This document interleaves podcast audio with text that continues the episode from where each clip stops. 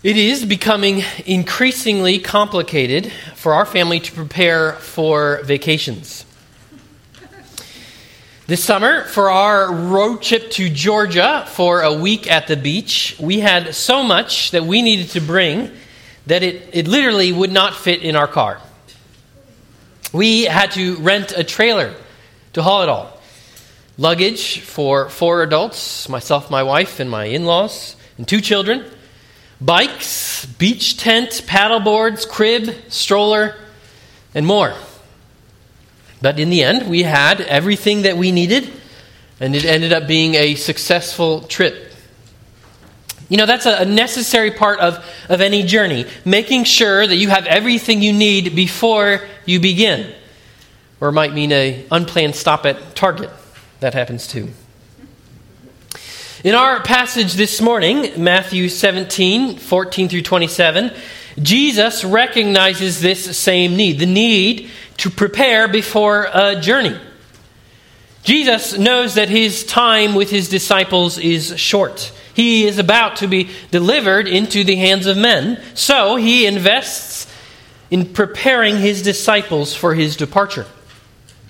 He must help them pack their trailer so to speak, with everything they will need once he is gone. In our study of the gospel according to Matthew, we have reached and passed the climax of the first half, the pivotal moment of Peter confessing Jesus as the Christ, the Son of the living God. Since then, Jesus has been very clear that he is going to die. So he has begun teaching his disciples how he is going to build his church on true confessors making a true confession and what it means for them to follow him, to deny themselves and carry their cross.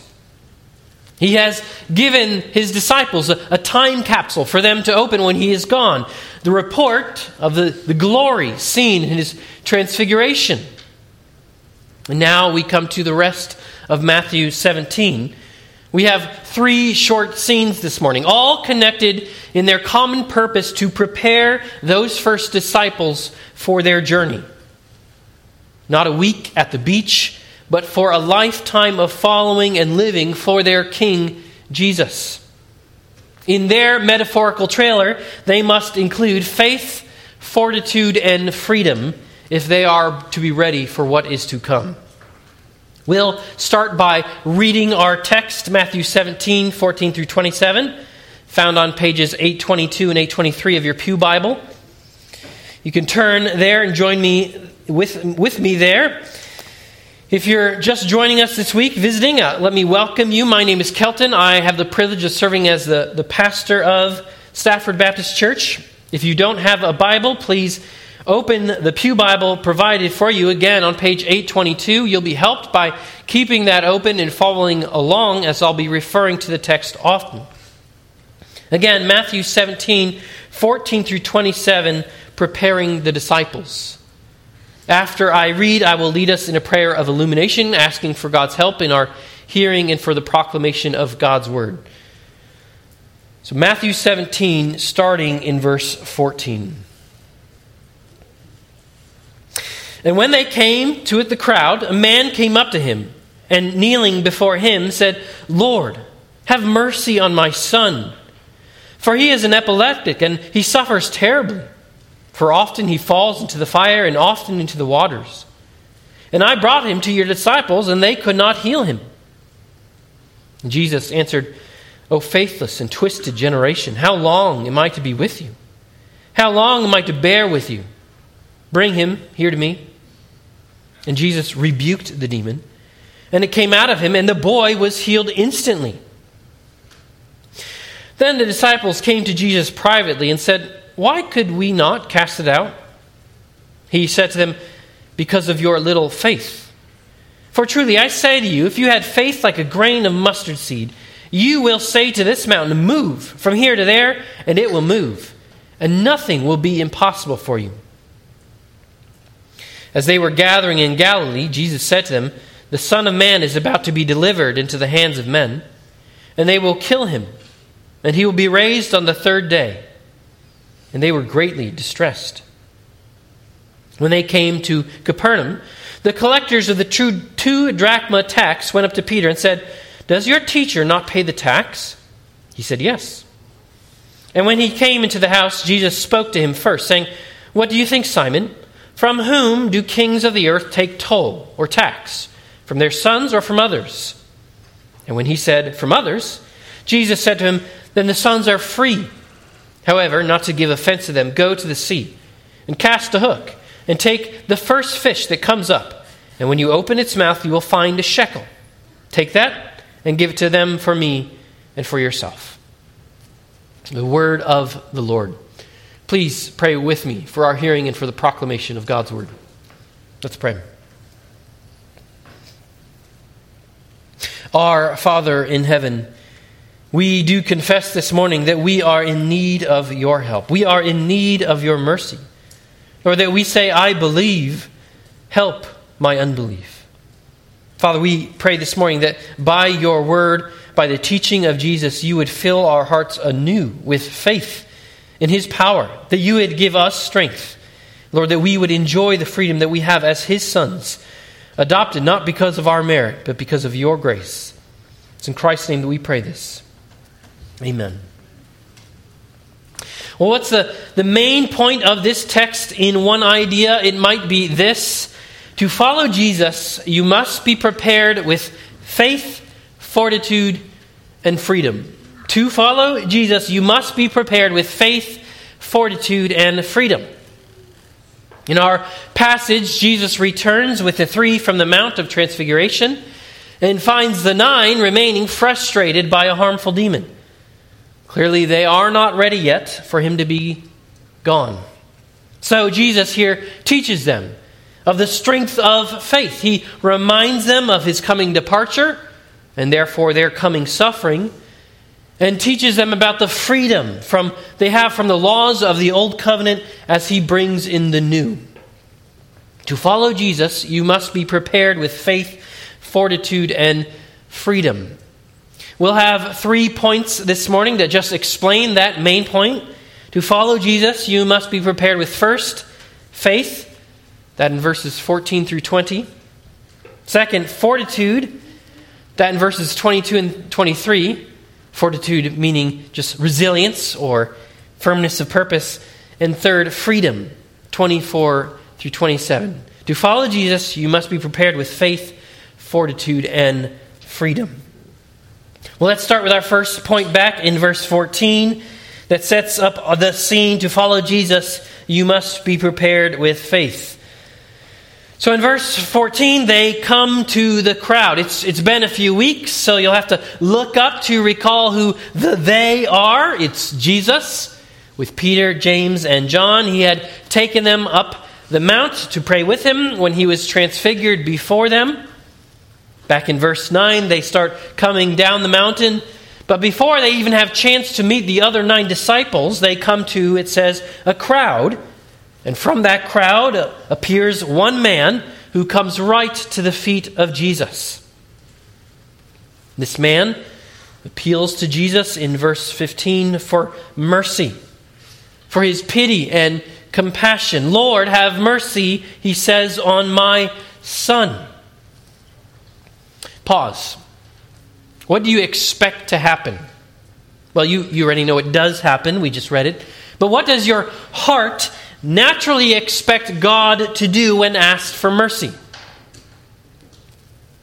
When needy people come to Jesus in humble dependence on Him, knowing that He has the power asking not because of their worth, but his mercy, what do you think it is in Jesus' nature to do? Hold up his nose? Investigate the merit of the supplicant. When you pray to God for mercy, what do you imagine it's like for the Father in heaven as he hears? This is the third time in the Gospel of Matthew that someone has come to Jesus specifically asking for his mercy. Lord, have mercy. What happened the first two times? Jesus had mercy. He acted, he healed.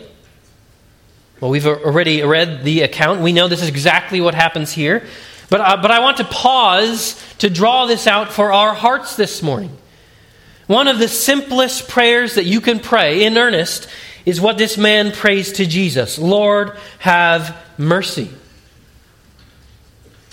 Pray it when you have feel of your need for mercy. And pray it filling your heart now with the knowledge that our God, in the person of our compassionate Savior, is abundant in mercy. This is simply who He is, it is His name. Exodus 34, verse 6 The Lord, the Lord, a God merciful and gracious. Ephesians 2, verse 4 But God being rich in mercy. He has abundant mercy. He has mercy for you in your need, sinner, sufferer. It is in his heart to hear and meet our need. So this morning, as we gather in worship of our triune God, what do you suffer? What need do you have? He has mercy to meet it. This man, the man we read of this morning, suffered watching his son suffer. And he has apparently been helpless to relieve him of his suffering. His son has seizures that threaten his life, causing him to fall into fire and water time and time again. This father is desperate for help. So while Jesus was away, we learn that this man came to the disciples. They, however, we learn in verse 16, could not heal him. Some of us can relate to this father very personally. Our loved ones, whether it be our sons or, or other in our family, suffer, and it seems no one can help them. Some that very literally suffer seizures, some that suffer the enslavement of sin. Certainly, whatever else this passage teaches us this morning, it certainly teaches us that we must bring those needs to Jesus. We learn here that true faith perseveres even in the midst of enduring, persevering trials, like this man and his son were experiencing. We know that trials are designed to test and refine our faith. Certainly, as we study this passage this morning, it's important to remember a detail from earlier in Matthew. Matthew 10, verse 1 of these very disciples, we learn that Jesus called them, these 12 disciples, and gave them authority over unclean spirits to cast them out and to heal every disease and every affliction. All 12, including these nine, had authority from Jesus to cast out demons, to heal every disease. Note that word, every. So they, they had the authority. What was the problem then? Well, verse 17, Jesus begins to answer. We read there, Jesus answered, O faithless and twisted generation, how long am I to be with you? How long am I to bear with you? Bring him here to me. I don't think it's hard for us to imagine the emotion with which Jesus spoke these words. Certainly, he is not cheerful. This is very similar to what we read earlier in our service from Numbers 14. When after the, the wilderness generation rebels, the Lord asks how long they will despise him and not believe. But those questions are rhetorical. Obviously, we know that God is omniscient. One of the perfections of our God is that he has all knowledge. He is never in the process of learning, he doesn't lack anything including knowledge of the future. It's as Isaiah says in Isaiah 46, verses 9 and 10 I am God, and there is none like me. What does it mean for him to be God with none like him? Well, he declares the end from the beginning, and from ancient times things not yet done. God knows what is next, and, and even the end because he declared it. Well, is that true for Jesus as well? Well, without jumping straight into the deep end, let's simply note he knows, even in this passage, that his time is short. He knows the end. When he asks here, How long am I to bear with you? he knows already that his arrest is imminent. He knows the time is short. He says that much right here in verse 22. The Son of Man is about to be delivered. The Gospels, time and time again, make it clear that Jesus knew the hour of his departure. Other times he would say, My hour has not yet come. So when he asks these questions in verse 17, it is rhetorical, helping us to feel what Jesus felt his holy displeasure at persistent unbelief and wickedness. He calls the generation faithless and twisted. For Jesus, the healing of this man's son is no test. Verse 18 reports it with emphasis on how instantly Jesus heals the boy. With a rebuke, with simply a word, it says the demon is gone. It came out of him, and the boy was healed instantly, it says. At that very moment, at, at once. To be clear, I think Jesus' sorrow in verse 17 is particularly aimed at the nine who failed to heal the boy. It is they, particularly, who have demonstrated a lack of faith, while the man demonstrates faith. That's what we see next, I think, in verses 19 through 20. 21. Now, the 12 come to Jesus privately, right? They want to know why. Why couldn't they cast it out? Well, he gives a simple answer in verse 20 because of your little faith. Because of your little faith. Now, I want to be clear here. We've seen Jesus use this phrase, little faith, a number of times in Matthew, but I think this time the meaning is different. The commentator R.T. France makes it clear. I'll, I'll lean on his expertise here. He says the literal meaning, little faith, is most clearly inappropriate here why? Well, since Jesus goes on to charge them with having not even the smallest grain of faith. Do you, do you see that here? Right? After saying it's because of their, quote, little faith, he goes on to say that if they had little faith, they could move mountains. That's the point of the, the mustard seed comparison. Why does he talk about mustard seeds? Certainly not because they were big. They were the smallest seeds known to them. He is saying, in other words, little faith would be sufficient to move mountains. So I think we have to conclude when he calls their faith little, he's really saying because you have none. The problem was not the quantity of their faith, small or large, it's that they didn't have faith. I'm not sure why. Maybe they'd slipped in Jesus' absence into relying on on themselves rather than God's power? It's clear, saints, that in the Gospels we have a complex picture of the, the disciples' successes and failures in faith.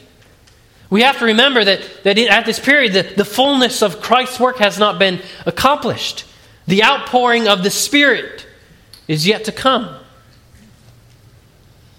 Unfortunately, some Bible teachers twist verses like these to mean that any suffering we experience is due to the smallness of our faith.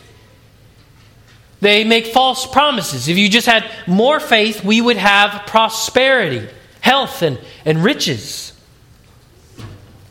To put it bluntly, that is a lie from the pit of hell. It's a demonic lie.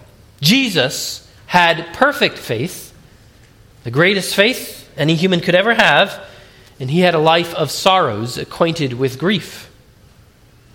It is clear that it is not the quantity of faith, large or small, that is important. Small faith from Jesus' lips himself is sufficient to move mountains. Nothing impossible, he promises. No, it is simply faith that is necessary. Yes, we certainly affirm that you could have more or less faith. We can grow in faith. Paul says as much to the Thessalonians, where in 2 Thessalonians 1 3, he says, We ought always to give thanks to God for you, brothers, as is right. Why? Because of your faith. It is growing abundantly. And the love of every one of you is increasing. So faith can grow, saints. Faith that is greater gives us greater joy and assurance, and so much more. So we have certainly reason to grow in faith. And that is the design of trials to test, to prove, and to grow our faith. But again, in the words of Jesus here in Matthew 17, even with the smallest faith, mountains can be moved. Nothing will be impossible for you, he says. Certainly, we must understand Jesus' teaching here to be metaphorical. We have no reports of any of the apostles moving any mountains. Right? He is point is to say that what seems insurmountable to you will be com- accomplished. Right? He does not teach that faith is some genie in a bottle. We only have to remember Jesus' prayer in Gethsemane to affirm this. He prayed, If it is possible, let this cup pass from me. Yet, nevertheless, not as I will, but as you will. If it is possible. When Jesus here in Matthew 17 promises that nothing is impossible, it, it, it, assumes that we are submitted to the will of God. Right? Some things simply are not possible because they are not God's will, like the cup passing from Jesus. But nothing that God calls us to will be impossible for us, no matter how insurmountable it seems, as if it were a mountain in our path. What those who twist these verses fail to understand is that our faith has power not because of its size, and therefore more or less power, but because of its object. The simplest, the smallest true faith in the sufficient Savior is sufficient because of its object, Jesus. So when we suffer, we can persevere in true faith because God uses our suffering for his purposes. It is according to his will. And nothing is impossible if it is according to his will. We notice even in this story how he has used suffering to teach the Father, to teach the Son, to teach now his disciples about himself.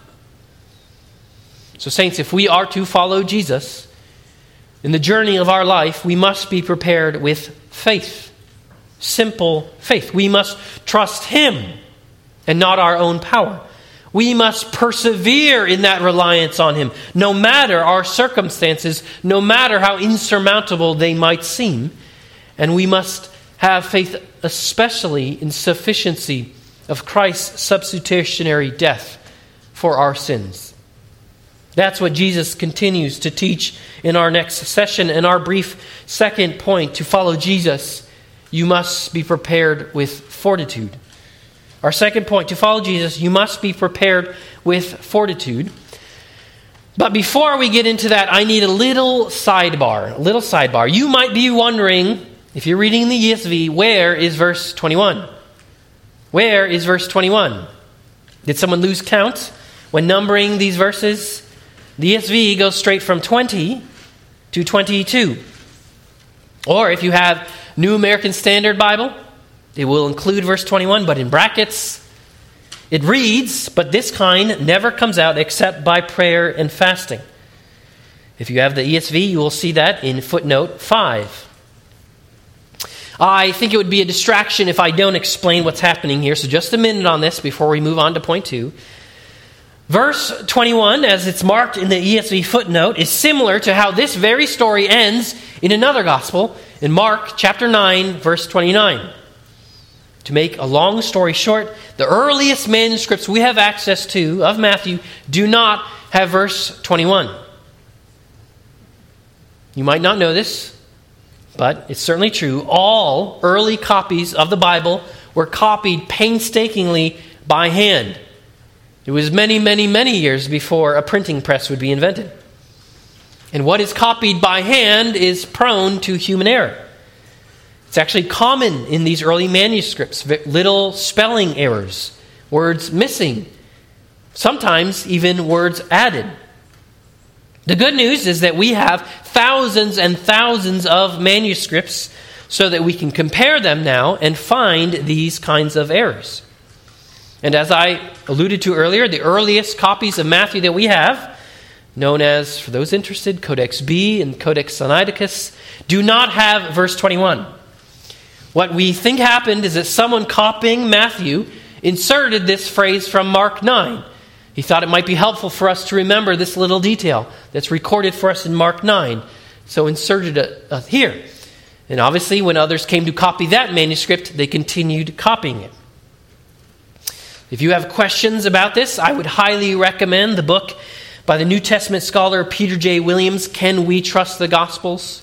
Can We Trust the Gospels? It's short, though it's written by a scholar, it's for every Christian.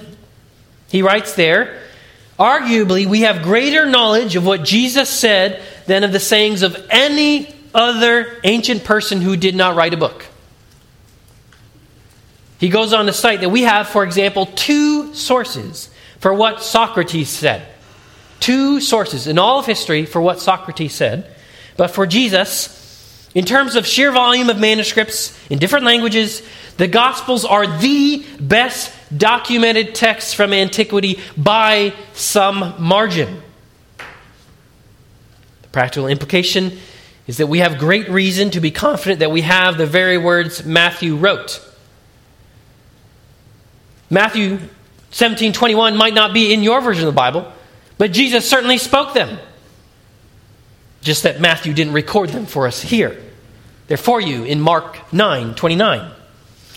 Okay, all that for a quick sidebar. Back to our second point. To follow Jesus, you must be prepared with fortitude, starting not in verse 21, but 22. Jesus and his disciples have left Galilee, but are now returning they return and he continues to teach them about his imminent death. This is that, that new element of his teaching. Since Peter confessed him as the Christ, the Son of the living God, he has begun to teach them that he must suffer and die. So here he repeats it and emphasizes here that it is coming soon. Let me reread re- re- those two verses for us.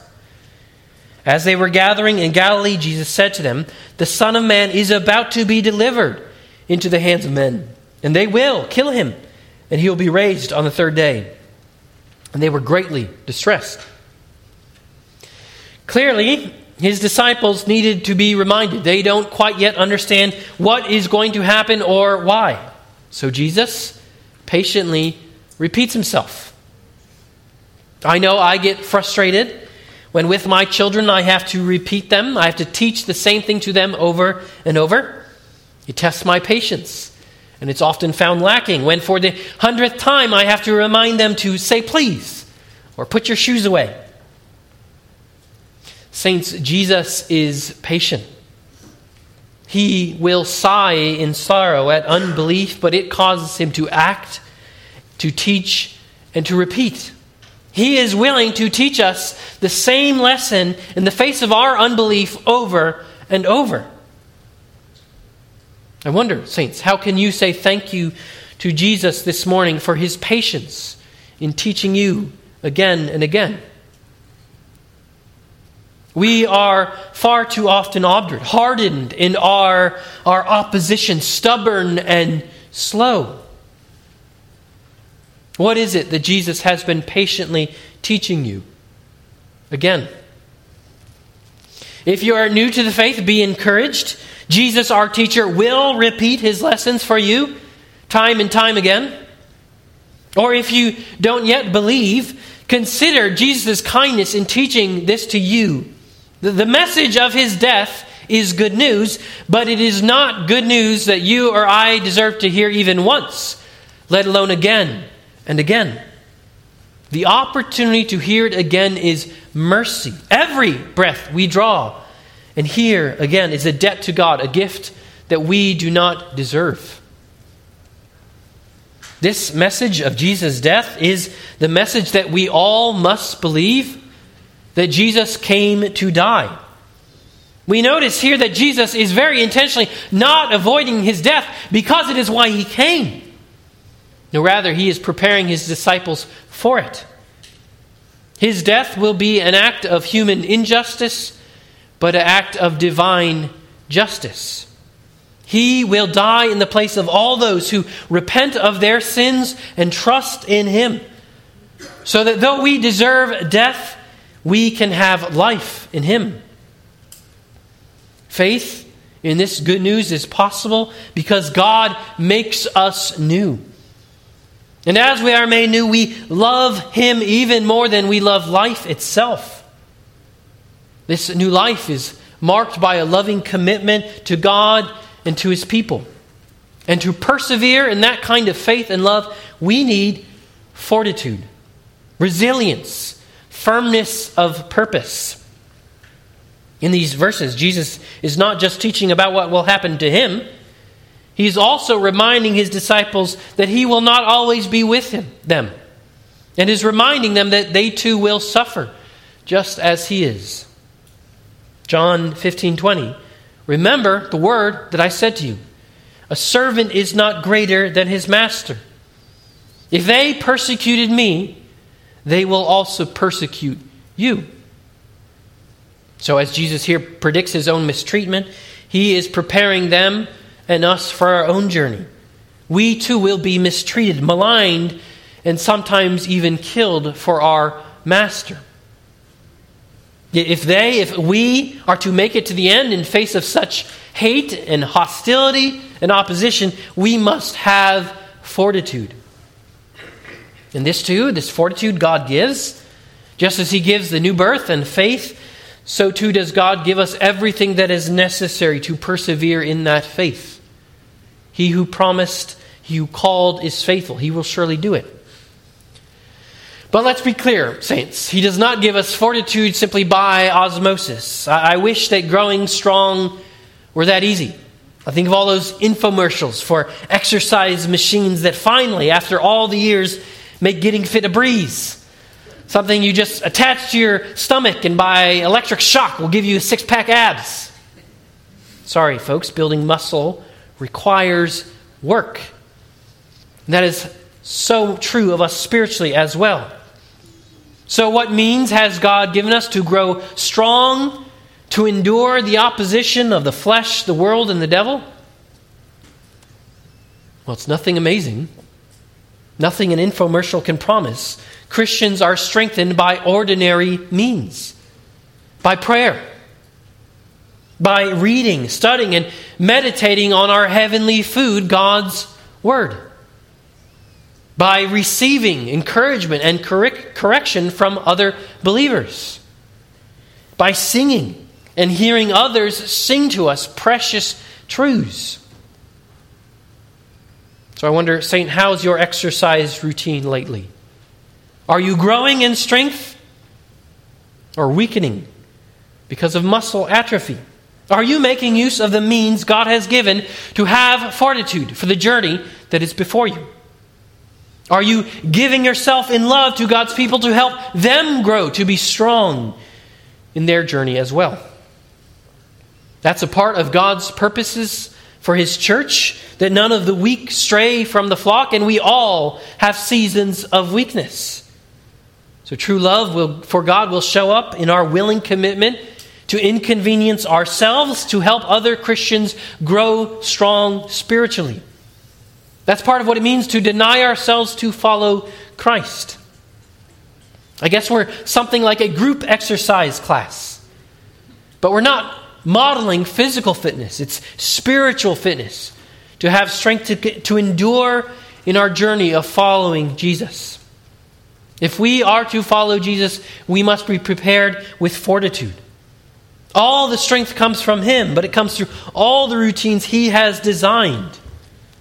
So, saints, be prepared for the journey with the strength that comes from God. Finally, our third point to follow Jesus, you must be prepared with freedom. To follow Jesus, you must be prepared with freedom. I think of the three, this third section might seem a bit hard to decipher, but I think it will be more clear when we understand more about this tax he's referring to. So, in this third point, I'll start with the conclusion, then try to prove it to you. Jesus here is teaching that his disciples, as adopted brothers and sisters in the family of God, are freed from the obligations of the old covenant.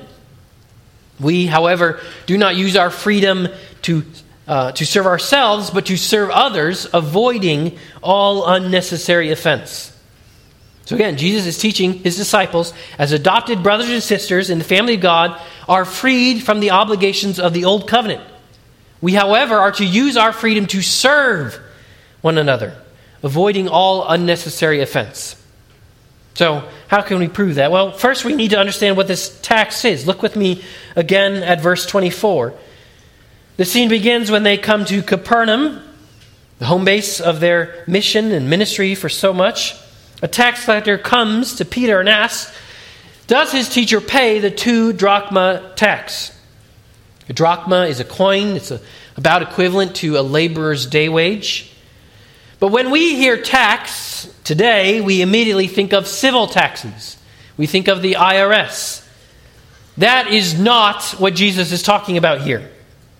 He will teach us about paying taxes to the government in Matthew 22, verses 15 and following. And there, Jesus is very clear that we are to pay what is Caesar to Caesar's. No, this two drachma tax is not paid to the government, but given to the temple. We have no real modern equivalent. You might call it an offering, but it was mandatory according to God's law. It is taught for us in Exodus chapter 30, verse 13. That verse tells us each one who is numbered in the census shall give this half a shekel according to the shekel of the sanctuary. The shekel is 20 gerahs half a shekel as an offering to the Lord. So in Jesus' day, two drachmas were worth half a shekel. Sorry for all the conversions, gerahs, shekels, drachmas, but I, but I want to show you that this, this payment is part of what God's law required. This is a part of the Old Covenant. Two drachmas annually at the census given to the temple for the service of the tent of meeting. The Old Covenant mandated many gifts to God, including this census tax. But what does Jesus teach about it here? Look at verse 25. Jesus, teaching Peter, Simon Peter, uses a parable to prepare Peter. He is free. He uses the illustration of a king. Do kings tax their own children? You can answer. No, they raise funds from others. This is less familiar to us because we live in a democratic republic where all citizens, even the president, are required to pay taxes. Jesus' point, though, in the illustration is that the sons, the sons of the king, don't pay. They pay. They're free according to verse 26. Well, now let's apply that illustration to the temple. Who is the king when we talk about the temple? God. And who is his son? Jesus. His point here is understated, only implied, but let's make it clear. Jesus is, no under, is under no obligation to pay this tax because he is God's son. The sons are free.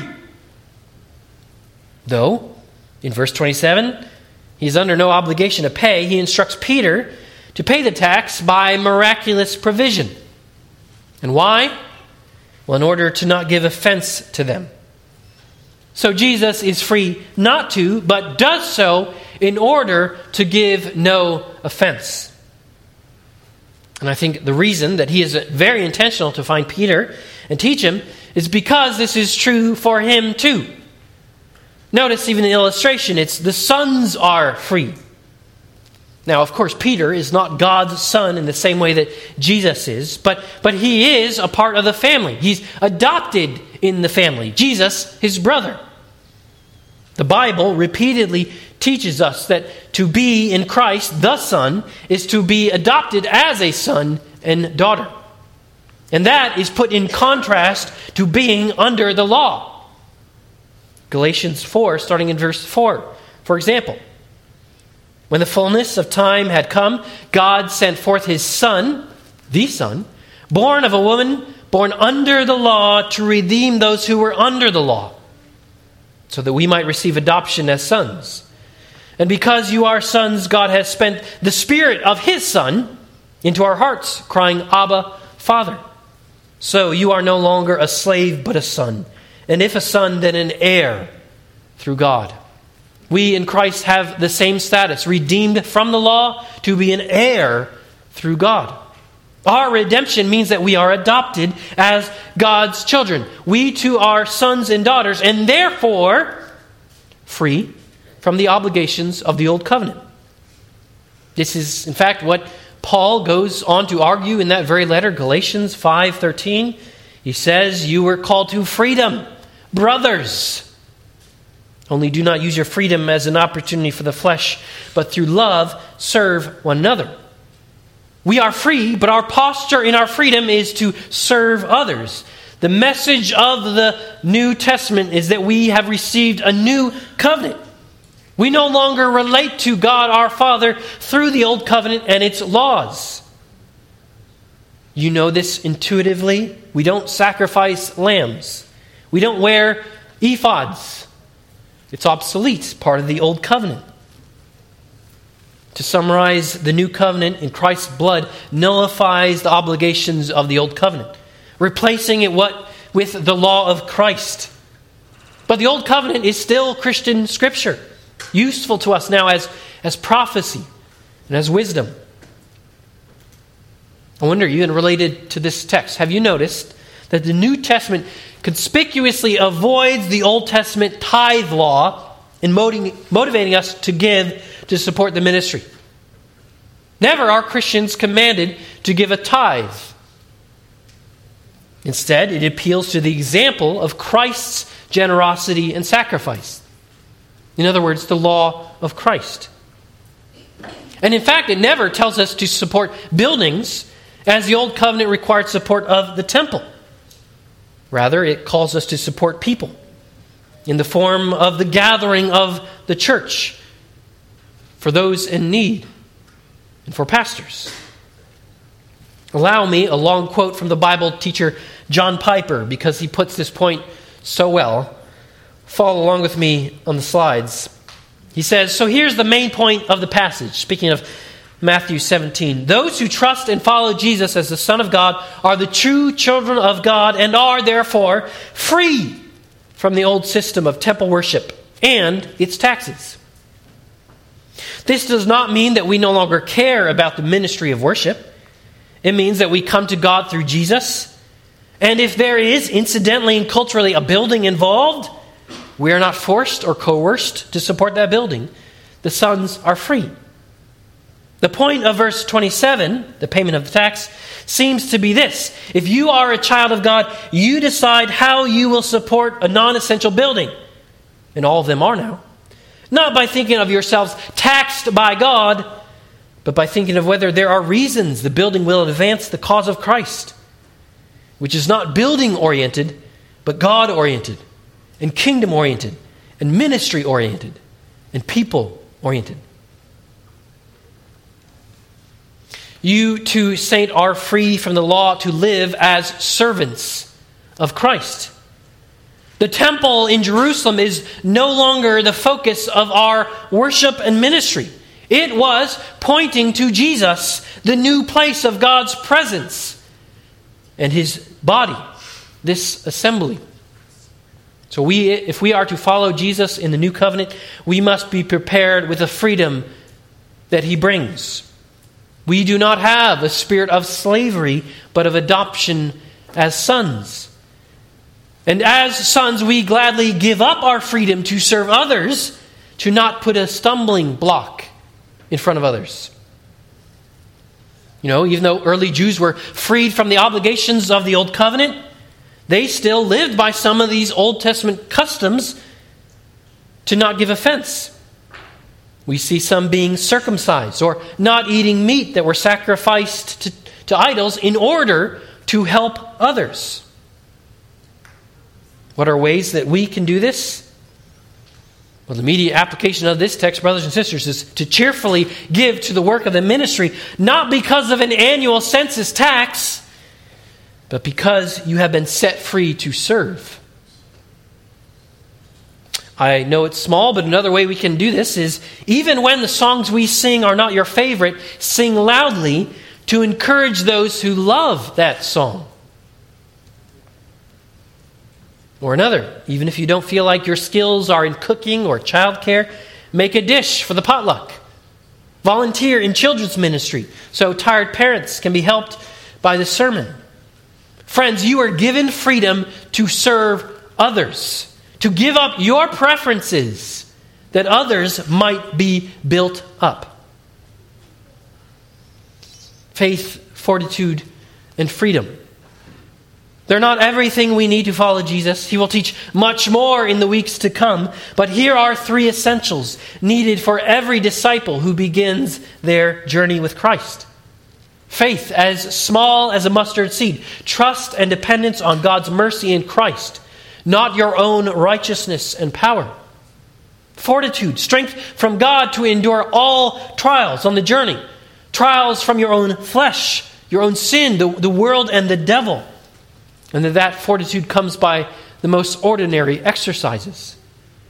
And freedom, brothers and sisters. Release from the letter of the law to serve in the new way of the Spirit.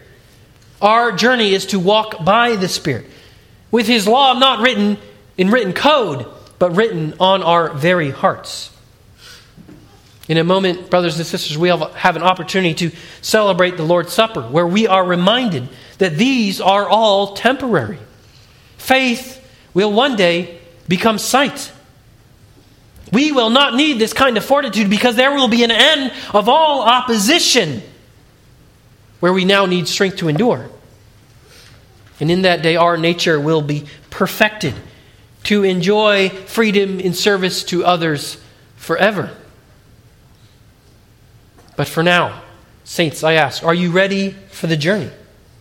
To follow Jesus, you must be prepared with faith, fortitude, and freedom. Let's pray. Our Heavenly Father, we say, Lord, have mercy we take great comfort from the fact that you are abundant in mercy, rich in mercy. It is your very nature, merciful and gracious. So, Lord, in your mercy, we pray that you would give us what we need to follow you. Lord, as you called us, you are faithful and will surely do it. To give us faith, fortitude, and freedom for the journey that is before us until all will be perfected in the sight of Christ when he comes again. It is in the hope that he will come surely soon that we pray all this. In his name, amen.